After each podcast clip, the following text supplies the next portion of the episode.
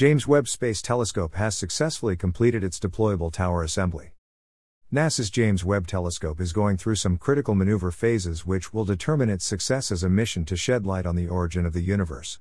The powerful Space Observatory, which was launched into orbit on Christmas Day, is heading for a make or break moment when it attempts to unpack its five layered sun shield.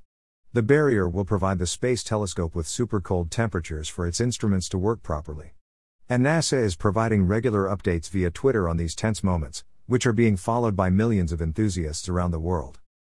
In a tweet, NASA said the James Webb team has successfully extended the Deployable Tower Assembly, DTA, in order to unfold the Sun shield in the next few days. The launch of the Space Telescope from Earth was only the start of a six month process to get James Webb into place for its job.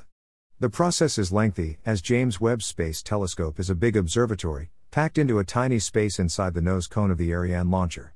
What this means is that the telescope could only be unfolded once it was released into orbit.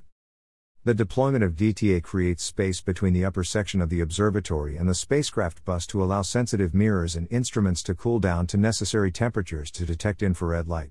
This gap will also provide room for the sun shield membranes, each as thin as human hair, to fully unfold. There's little room for error.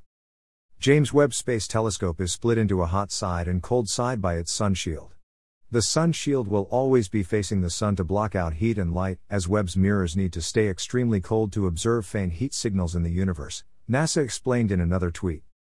Why the need for this hot and cold separation? Temperatures on the hot side of James Webb will reach as high as 85 degrees Celsius, and on the cold side it will be about minus 233 degrees Celsius.